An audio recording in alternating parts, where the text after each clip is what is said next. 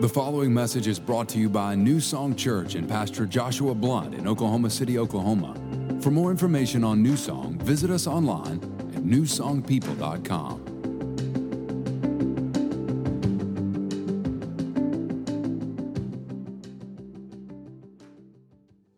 Well, we're so glad to have you with us today. If you're new to New Song Church, my name is Josh. I'm the pastor. And uh, if you are new, we just want to say welcome. We hope that you feel at home here today with us. After the service is over, me and, and my wife Sarah, we're going to be out in the lobby. We'd love to meet you, so stop by. We'll be out there at Guest Central. Stop by, say hi to us. We actually have a gift we want to give to you, so make sure that you stop by and pick that up. Uh, next weekend, we're beginning a brand new series called Within, and I am really pumped about this series because it's it's all about the person who can be within every believer that was sent by Jesus to help us. Of course, if you know what I'm talking about, you know I'm talking about the Holy Spirit. And so we're going to be we're going to spend several weeks talking about the Holy Spirit. Now, here's what I've, I've come to know, and you probably, maybe some of you can experience this. Right now, I'm talking about the Holy Spirit, and you're kind of going, Whoa, bro, I don't know about this. And that's because I, well, my experience, especially in this city, is there's a lot of people. We know about Jesus, we know about the cross, we know about God, we know about forgiveness of sins, we know that stuff, but we don't really know much about the Holy Spirit. And maybe what you do know makes you a little scared. You've seen some stuff. Seen some YouTube videos, people beating other people with coats and doing weird stuff. So, what we want to do in this series is we want to kind of demystify the Holy Spirit and, and help you to partner. You know, there, there's a saying right now, you probably have seen this, maybe you've posted about this people living their best life. You know, you ever heard that before? Someone's drinking a pumpkin spice something and they're like, You're living your best life. Let me just tell you, you ain't living your best life unless you understand the work of the Holy Spirit and you are connected to the person of the Holy Spirit. I love first service. You guys get this, right? So, so we're going to talk about the Holy Spirit, His role in your life, how to be led by the Spirit, how to be empowered by the Holy Spirit, how to walk with the person of the Holy Spirit. It's going to be really, really good series. I would encourage you today to make the commitment to be here over the next five weeks of this series so that you don't miss out on a single part of that. Don't, don't believe the lie that it's the same at, at home. It's not. You need to be here in the presence of God, in the body of Christ, with other believers, shoulder to shoulder, connecting with God. There's something special. You can sense it in this room this morning, isn't it? The presence of God's tangible in here today. So make sure that you are here. Uh, today, we're, we're concluding our series that we've been in called, called uh, Jesus in the Flesh. And we've been studying the life of Jesus and specifically looking at the humanity of Jesus. And, and the Word of God tells us that through His humanity, we can, we can relate to Him, He can relate to us, and we can receive help from the Holy Spirit. And I hope you've enjoyed this series as much as I have. I thought, I thought in particular, Sarah did a fabulous job last week. You know, I, I, we're blessed to have her. I hope you know that. We are blessed to have that girl. I am sure blessed to have her in my life. But man, I'm telling you, she is a fireball. If you missed that message, make sure you go back and listen to it. You can listen to any of the messages from this series uh, on our podcast or, or through, uh, through our YouTube page. Subscribe to our YouTube page. Watch our videos, man. There's some great, great stuff on there to minister to you. So today I want to talk to you about uh, this last part of Jesus in the flesh. And it's something that I don't know that I've ever really heard somebody preach an entire message on this before. What I want to talk to you about today is when Jesus expressed anger. I want to talk to you about four occasions in Scripture where Jesus got mad, got angry, and I want to help you to understand why Jesus got anger, the motivation behind his anger. Because I think when we understand the anger of the Lord, it helps us to understand the things that we need to rise up in anger against. There's some stuff going on in this world that we as a church need to rise up with holy anger and say, This is not okay. So, in order to understand this, though, I, I got to kind of hit on a couple things right off the bat here. A couple of myths that sometimes people believe when it comes to anger. The first one is this: is that is that anger is always bad. Let me just tell you today, anger is not always bad. The Bible talks about be angry and do not sin. Before it says do not sin in your anger, though, it says be angry. the Bible actually tells you that you need to get mad every once in a while. It's good. In fact, in the Bible, 375 times in the Old Testament, it tells us that God got mad, He got angry. Anger is an emotion that God created, and when it's when it's when it's done the right way, and this is a big thing when it comes to anger, is, is real anger is not based on selfishness. But when it's done in the right way, it's actually a, an actual, it's a sign of love.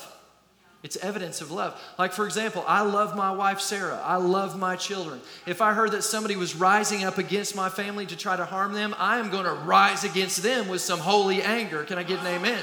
And in that moment, that's not me flying off the handle. That's the evidence of the love that I have for them on display. So, anger is not always bad. Here's the second thing you need to understand about anger anger is a choice. Anger is a choice. Anger is, is not something that's beyond my control. You can control your anger. Can I, can I talk about something? I'm going to get real with you this morning. Your, your anger, you, you don't have more anger. Let me just throw something out there. If, if you have red hair, you don't have more anger than every other, every other person. That's an excuse. That's not true. Because you come from a, a cultural background or you've got this history of this in your family or whatever, doesn't excuse you being more angry than other people, just so you know.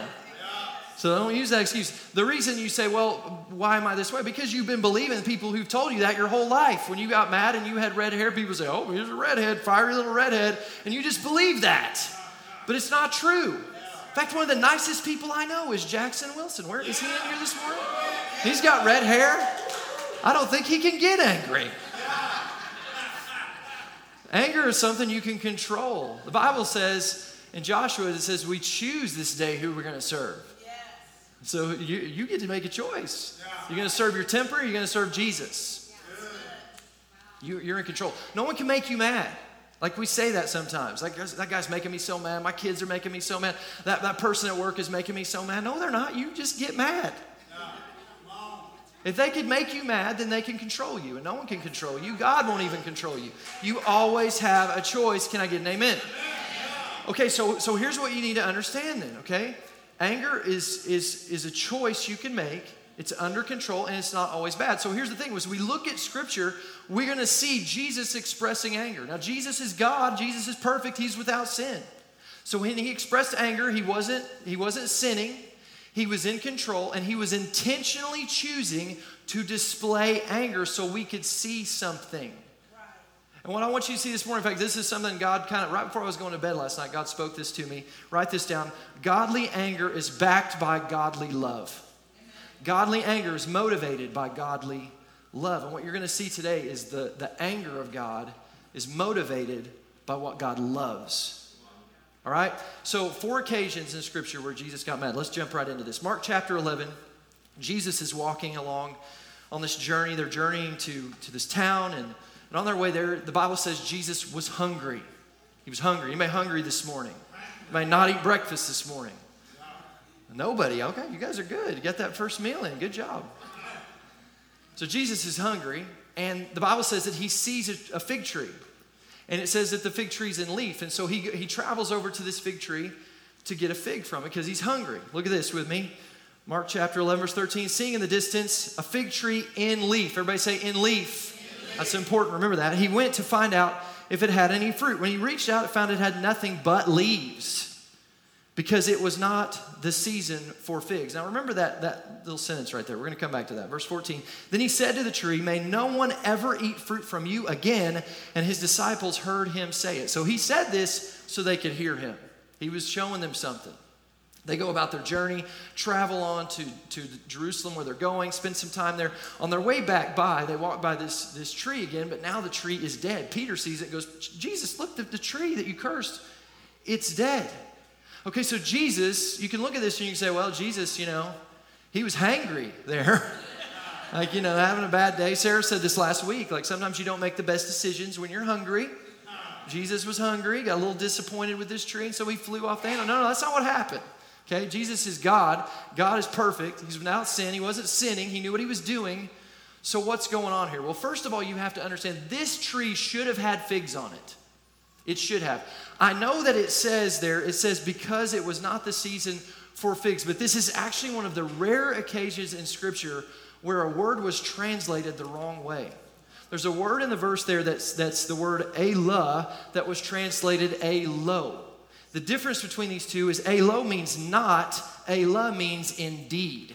The, the, version should have said, It was indeed the season for figs, which makes more sense why Jesus would have been angry with this tree. He walks over to this tree, he sees a tree that should, it's the season for figs. The tree is in leaf. That's what that means. It's a season for figs. It's a healthy tree because it has leaves on it. He walks over to it, and there are no leaves on this tree, and this makes Jesus angry. Why was Jesus angry? What was he showing us in this moment? Here it is. Number one, Jesus was angry because of selfishness. This tree was displaying selfishness. It was a tree in leaf, but without fruit. Think about leaves, okay? What do leaves do? Leaves catch sunlight, leaves catch water, leaves catch carbon dioxide, leaves create help create photosynthesis within a tree which causes that tree to be fed. Leaves are about the tree. What is fruit? Fruit is not about the tree. Fruit is something the tree produces that is for somebody outside of the tree. The, the fruit of the tree feeds someone outside of the tree.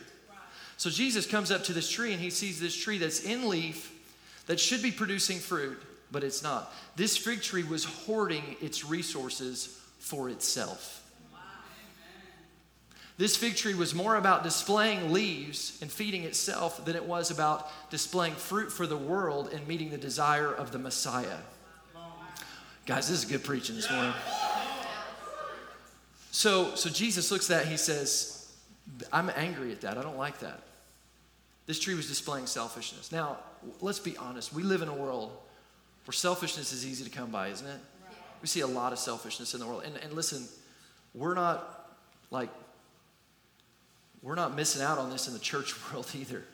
There's a lot of selfishness within the church. And I think the question that this, this story begs us when we see this anger is am, am I living a selfish life?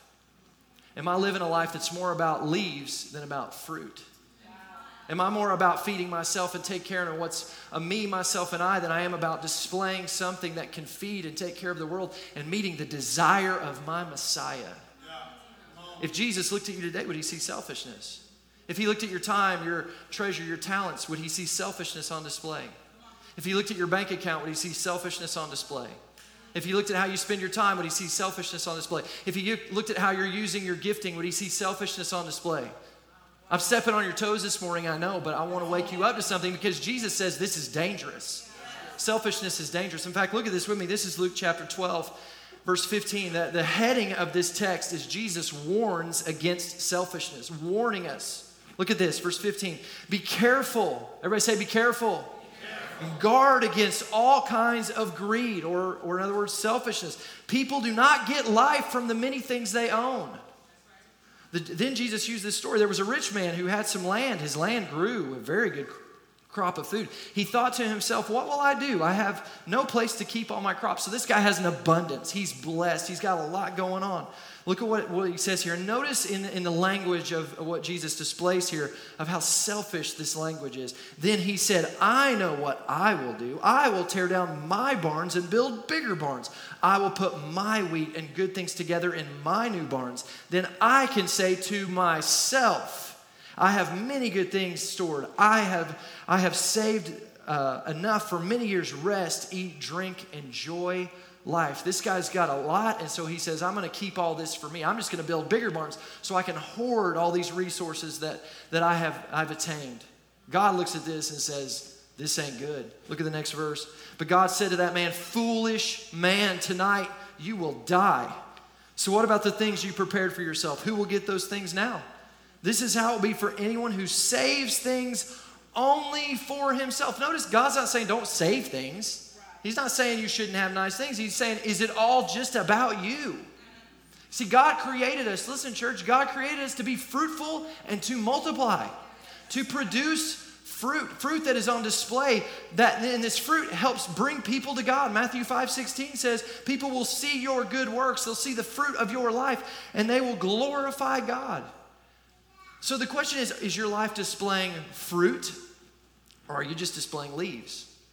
Is your life just about you and yours, your little family, your little crew, and that's where everything goes, and not about producing anything that impacts the world? So, what's the answer here? Well, the answer is a simple answer, but it's a little harder to do than it is to say, and that is we have to be a giver. We have to be a person who says, I'm going to be a giver with my time, my treasure, and my talents. I'm going to be a person who, who's working to produce fruit in this world around me. Are, are, you doing that? That's why we have these opportunities that we present to you all the time here at New Song Church. Come serve with us. It's an opportunity for you to give of some of your time, give of some of your talents, to be fruitful in this church, to produce something that's feeding other people, that's helping other people to come to know God. This is why we invite you to be a tither to give of, of the fruit that God's produced. He says to bring it back to me so God can bless you and so that we, through your finances, can, be an, can make fruitful impact on the world around us. You know, if you're giving to this church, you're giving to kingdom causes.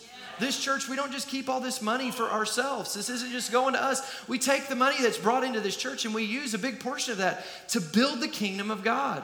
It, it, helps us in this city to, to reach people who are caught up in drug addiction through Hope is Alive. It helps us, you know, there's people in this church, you never hear about this because we don't brag about it, we don't talk about it. There's people in our church that sometimes they come on tough seasons and we're there to help them make a house payment for them sometimes. We help them get their oil changed, we help them fix their car, we fix air conditioners. We've done all sorts of stuff like this. It happens all the time. We're, we're given to missions organizations. You know, in the last month, we, we support a missions organization called ARC that's planted over 20 churches this month. And your finances, if you're tithing, you're giving, if you're bringing your fruit like God says to do, you're a part of that. My question is, are you a part of that? Sarah said something a few, a few years ago in a message one time, and it just, I, I remember this all the time. She says, if everybody gave like you, what would the church look like? If everybody served like you, what would the church look like? It's a really great question. I think for some of you, you'd go, man, I think New Song would be twice the size if everybody gave like me. If everybody served like me, this church would be thriving. And kudos to you. Good job. But for some of you, we probably wouldn't be able to turn the lights on if everybody gave like you.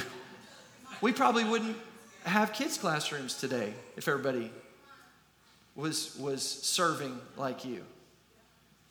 Like, I'm not trying to be mean this morning, but there's, there's people here that you've been coming to New Song and you've never given a dime. Like, not even, you don't tithe, you haven't even tipped us. Are, are you, is that normal for you? Like, do you go into restaurants to eat and leave? Do you just go in?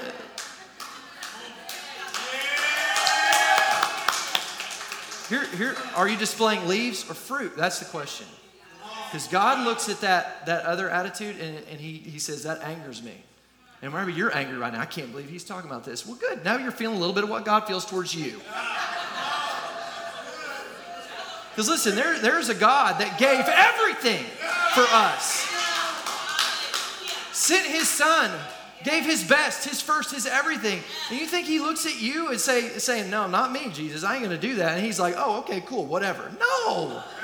a couple weeks ago, we were moving into our, our, our new house. And um, we had the day, like if you've moved, you know how it goes. There's like the day you move in, and then there's the day you settle in.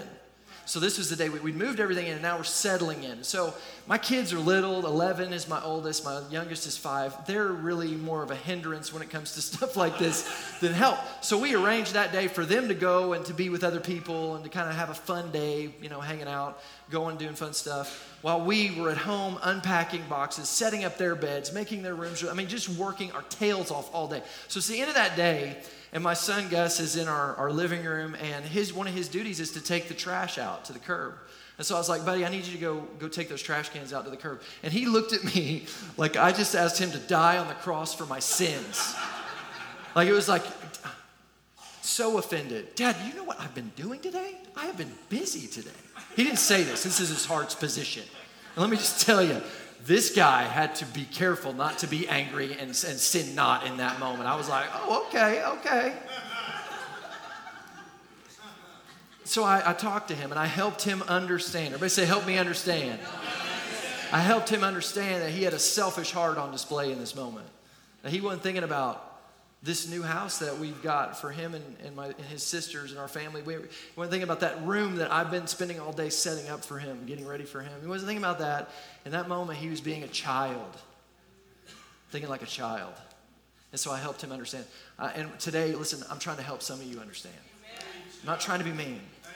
I'm trying to help you understand that when, when God comes to us and he says, hey, he presents these opportunities to us hey, the youth ministry here at New Song Church is growing. And, and Jackson's doing an incredible job. And we want to take these teenagers that are coming into to our church and we want to we want to help them to know God. We want to help them to understand how to be led by the Holy Spirit, how to walk in the goodness of God, how to have a real relationship with God. And as this is growing, we need more people to help us serve. Would, would you help us out with that? God says, "Hey, I want you to I want you to give. I've blessed you." And I want you to bring the tithe back. And I want you to give towards this, this thing that the church is doing. And listen, if our answer to these things is anything but yes, we're displaying leaves. And God's called us to display fruit. And we got to rise against this attitude, this selfish heart that we can fall into in holy anger. And we got to say, no, not me. As for me and my house, we will serve the Lord and we will give our all, our best to our Savior who gave his all, his best, his first to me. Can I get an amen? amen? Here's number two. Here's the second one. The second occasion where Jesus gets angry is in Mark chapter 3. Jesus is in the synagogue and he sees this man, and it says that the man had a withered hand. In other words, he had a crippled hand. His hand was useless.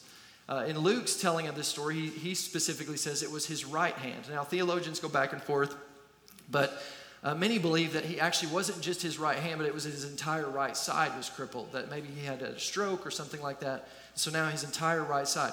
We don't know for sure, but what we do know is that in the culture of that day, to have something wrong with your right hand was significant because the right hand was a symbol of authority and it was a symbol of the blessing of God. You probably heard people talk before about, he's my right hand man. That means he's my best, he's my highly favored, he's one of the best I got.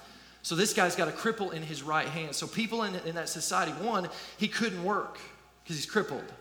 He can't work a good kind of day laboring job, so he can't make all the money he needs to. So then he's got to beg. Well, now when he goes and begs, people look at him because his right hand is crippled, and it's like a scarlet letter. See, the favor of God's not on him, and it's not on him for a reason. So I, I, don't, I don't know what that guy's done, but I'm not going to be a part of that. So this guy's in a bad, bad place. Jesus sees him, and Jesus wants to minister to him because Jesus loves to minister to the down and out. But there's some people there, and they don't like this. Look at this with me. Mark chapter 3, verse 1. Another time, Jesus went into the synagogue. This is the church. And a man with a shriveled hand was there. Some of them, Pharisees, were looking for a reason to accuse Jesus. So they watched him closely to see if he would heal him on the Sabbath. Notice these guys are just looking for, for bad, what they think is bad. Okay? Verse 3 Jesus said to the man with the shriveled hand, Stand up in front of everyone. So he's saying, Hey, I want you to come front center. I'm going to do something, and I want everybody here to see this. Then Jesus asked them, the Pharisees, which is more lawful on the Sabbath, to do good or to do evil, to save a life or kill? This hit me this week. Notice what Jesus says You do nothing, it's the same as evil and killing. Nothing is unequivalent with that. But they remained silent. In other words, they even said nothing. They just looked at him. Now look at this next part, verse 5. He looked around at them in anger. Everybody say in anger. In anger. And deeply distressed by their stubborn hearts, said to the man, Stretch out your hand. He stretched it out, and his hand was completely Amen. restored. Jesus displayed anger here for these men to see, for his disciples to see. He put anger on display. What did Jesus want us to see? Here, here's what I believe it was Jesus was angry because of religion. Religion is on display here. What's religion? Here's religion religion is doing a God thing without God. That's what religion is. And that's what these guys are wanting to do. They're in the synagogue. They say they're about God, but they're really not. You know how I know? Because God is there. Jesus is God, and He wants to do something. He's got an agenda, and they want nothing to do with it. Why? Because they're more attached to their traditions, to their customs, than they really are to the work of God, the work that Jesus wants to do. They don't see this guy in his pain. They don't see this guy in his torment. They don't even see God because they're so caught up in their traditions. They're looking at this situation saying, No, no, we don't do that, God. We don't do that, Jesus. It's the Sabbath. We, we, can't, we can't step over there into that kind of stuff. It's the Sabbath. And Jesus, did you see his right hand is shriveled? Like something's wrong with this guy. Our traditions, our customs tell us that this guy, he didn't have the favor of God on him, so we want nothing to do with that. And they miss out on God. Listen, religion, my friends, is a killer. Yes, you know what crucified Jesus? Who put Jesus on the cross? It wasn't the sinful of the day, it was the religious of the day. Religion doesn't want anything to do with Jesus. Religion is not about relationship. And that's why all the time at New Song Church we say, we are not about religion, we are about relationship.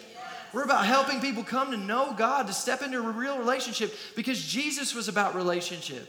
And if we become a church that's so caught up in our traditions and our customs and our little clique, and if anybody tries to come into it and they don't do things exactly the way we want them to, if they're doing stuff that we kind of go, whoa, that's not normal here, then we're going to push them aside and we're not going to be a part of the work that Jesus wants to do in their life. Church, we got to get angry about that. We got to rise up and say, not at this house. Now, listen, I'm not say- saying that we throw away the message.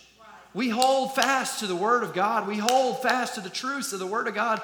But the methods sometimes used to get the message to the world today are going to shift. And you say, well, I don't know about that. Well, what, what, the church doesn't look anything like it did in the 70s. Praise the Lord. The church doesn't look anything like it did in the 80s, although it, some of the trends in clothing are kind of moving in that direction. But, but, but things change. God's a God on the move. And he wants to reach the, this culture and this generation. And so we hold fast to the truths of the Word of God. We don't compromise the Word. You come to this church, I preach the Word here. We're not going to compromise the Word. We're going to live by the Word, but we're going to walk in relationship. And if our customs or traditions push us away from being able to extend relationship to people, then they're not, they're not customs based in the Word of God. So we got to rise up against that. Holy anger. Jesus was against that. Jesus was against religion because Jesus was about relationship. Here's the third occasion where Jesus gets mad. And this is probably the most famous. This is the one when I said this that you, you know, talked about getting angry. You probably thought, oh, yeah, he's going to tell this story for sure today. It's a story where Jesus drives out the money changers. If you know this story, Jesus comes to the temple. There's some people selling goods, and Jesus gets mad. It says he turns over tables, he chases out animals. You can read this in Luke chapter 2, verse 13 through 17. I'm going to read you kind of the, the shorter version from Matthew 21, verse 12 and 13. It says, He overturned the tables of the money changers and the benches of those selling doves. It is written, he said to them, My house will be called a house of prayer, but you are making it a den of robbers. Den of robbers. What, what was going on here? These people were ripping off people who were coming to worship God. And Jesus looks at this, he says, I don't like this. You guys are robbing people. What was on display here? Jesus was angry because of cheating. Jesus was angry because these people were being dishonest. These people were stealing. These people were taking advantage of other people. So here, here's what was going on. It's Jerusalem and it's, it's the Passover. And people are coming to make sacrifices. They're coming to worship God. Some of these people are traveling from very far away. And, and so in order to worship God, they needed a sacrifice. But some of them couldn't travel with their sacrifice. So they would come to the temple and they would purchase sacrifices. And that was normal. The problem is these people that are selling, the Bible says, Jesus says they're robbing people, which means they're upcharging them.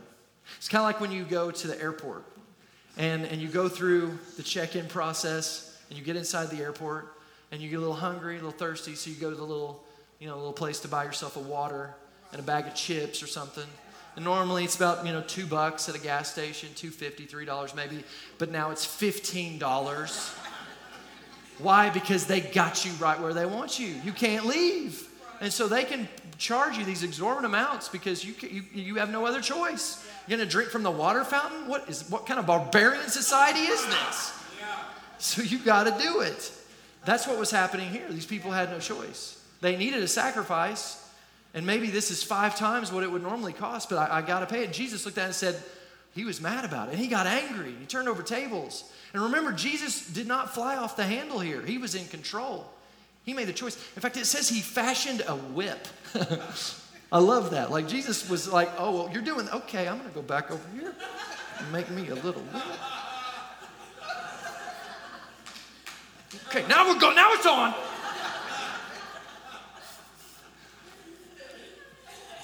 Jesus saw something on display he hated. And I could show you verse after verse in the Bible. Proverbs 11, here's one. The Lord hates cheating, delights in honesty. Tons of, I mean, there's hundreds of verses on this. I think the greater question for us is just asking ourselves am, am I cheating? Am I being dishonest in how I live my life? Am I cheating my employer? Am I cheating my employees? Am I saying I'm doing things at work and I'm not? Am I, am I, am I business expensing things that aren't business? Students, are you cheating at school? Are you cheating on tests? Are you cheating on quizzes? Are you copying other people's homework? And let me just tell you, I am preaching to the choir right now. My diploma is false. I cheated so bad in high school. Oh my gosh. But it, I didn't win. Let me just tell you, because the test would come up and I'd be like, what? I have no idea what this is. Like that, those kids, parent, teachers know this. A kid that's getting like hundreds on all his homework, but 40s on the test. So, so yeah, are you cheating? Are you, are you, are you dishonest with your parents? Are you, here's one, do you go to the restaurant and you order a water? Some of you know where I'm going. You get that clear cup, you go over to the soda fountain, and you can't get a Dr. Pepper. I mean, it's a clear cup. But I can get a Sprite. No one will know, it's clear. So I guess your integrity is worth two bucks?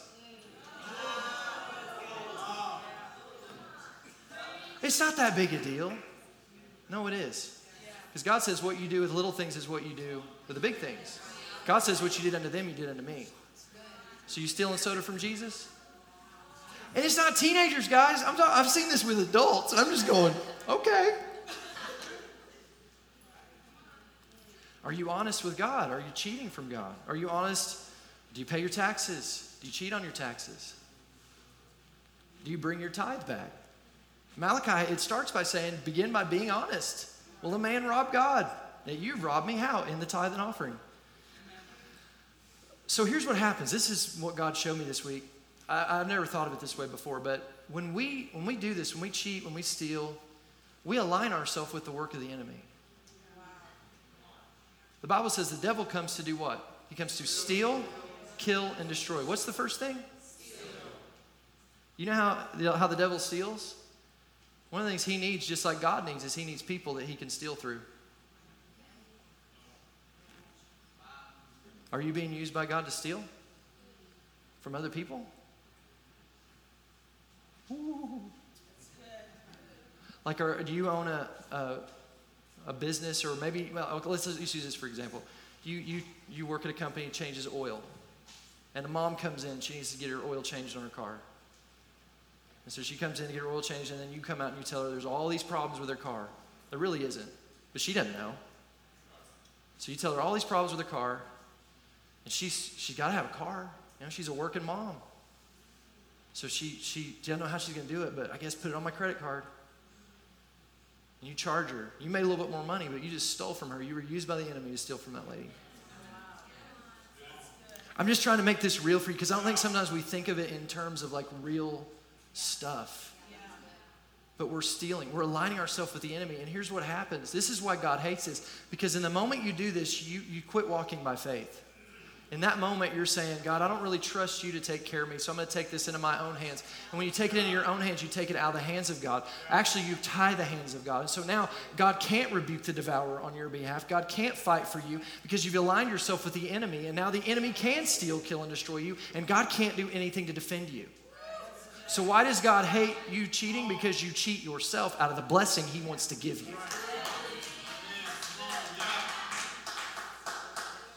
So there's got to be a holy anger within us that says, No, not me. I'm not going to do this. My integrity ain't worth two bucks. I may not make as much this month, but I'm trusting God that I'm going to do what's right. And I'm not going to be used by the enemy to steal, to kill, and to destroy anyone else in my world. Jesus was angry because of cheating, and we've got to have holy anger that rises up in us against, against cheating. Here's number four, the fourth occasion Matthew chapter 19.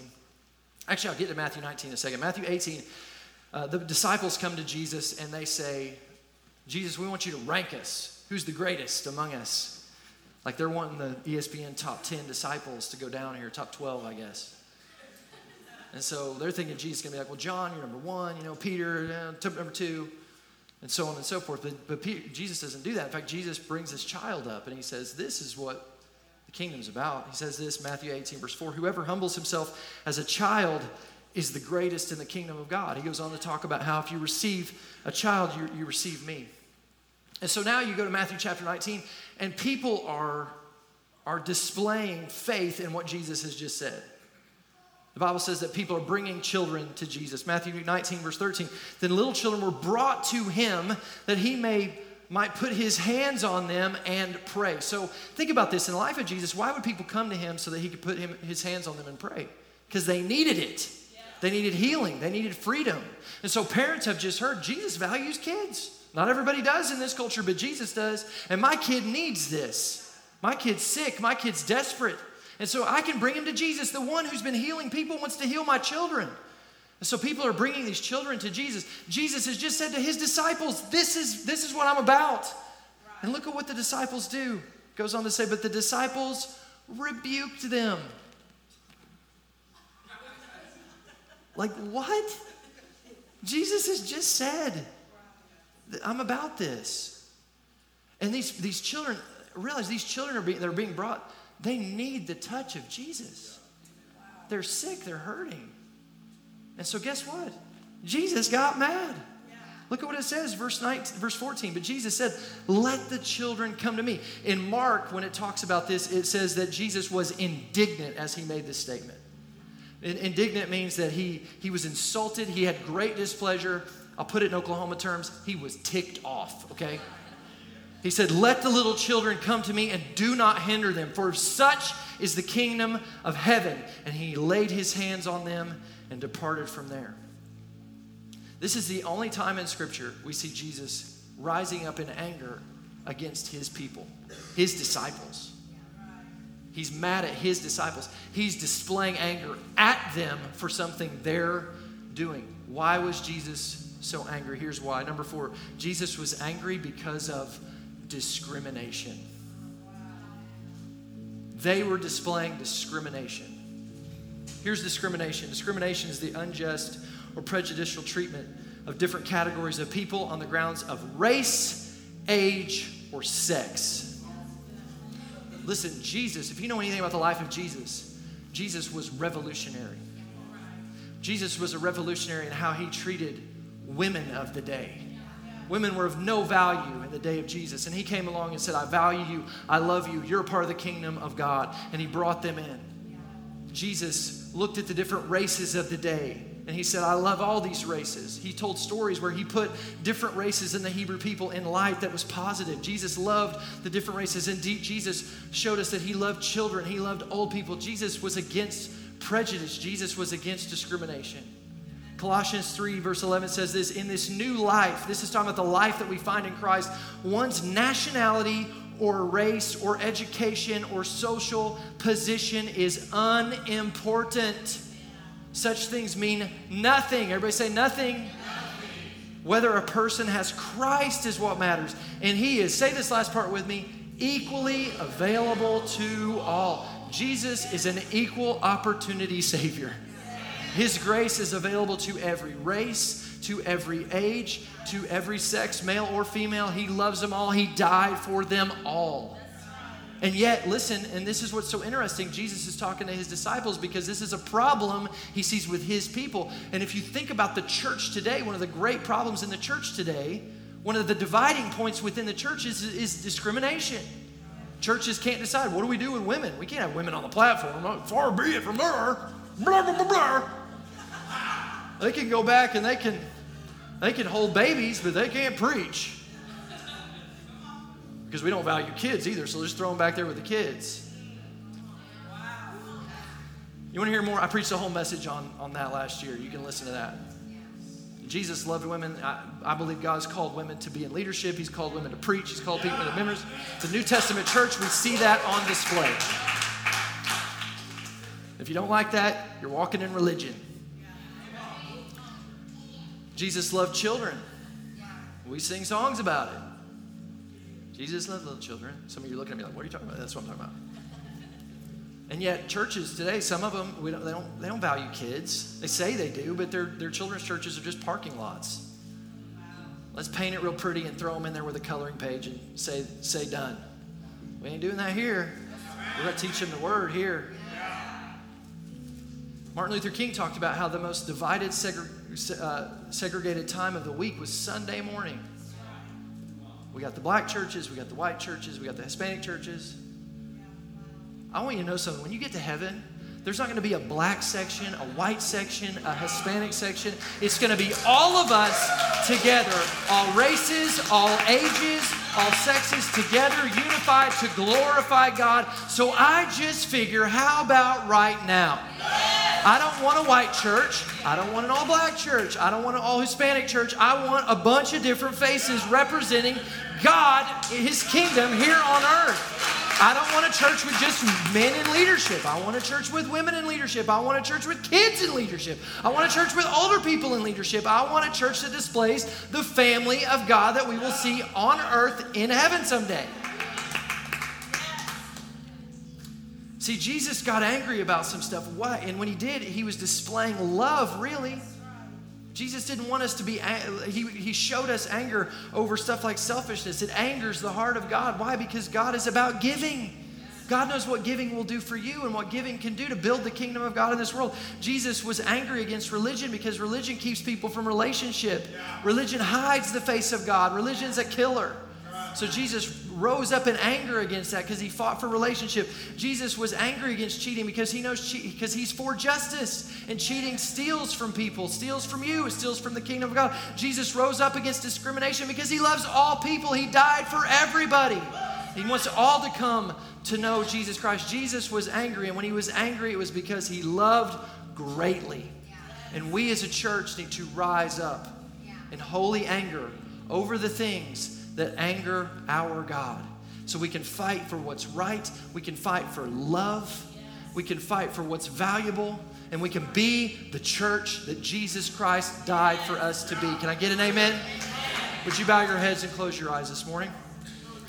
Lord, we love you. We thank you for being our Savior, for being our mighty God who made a way when there was no other way.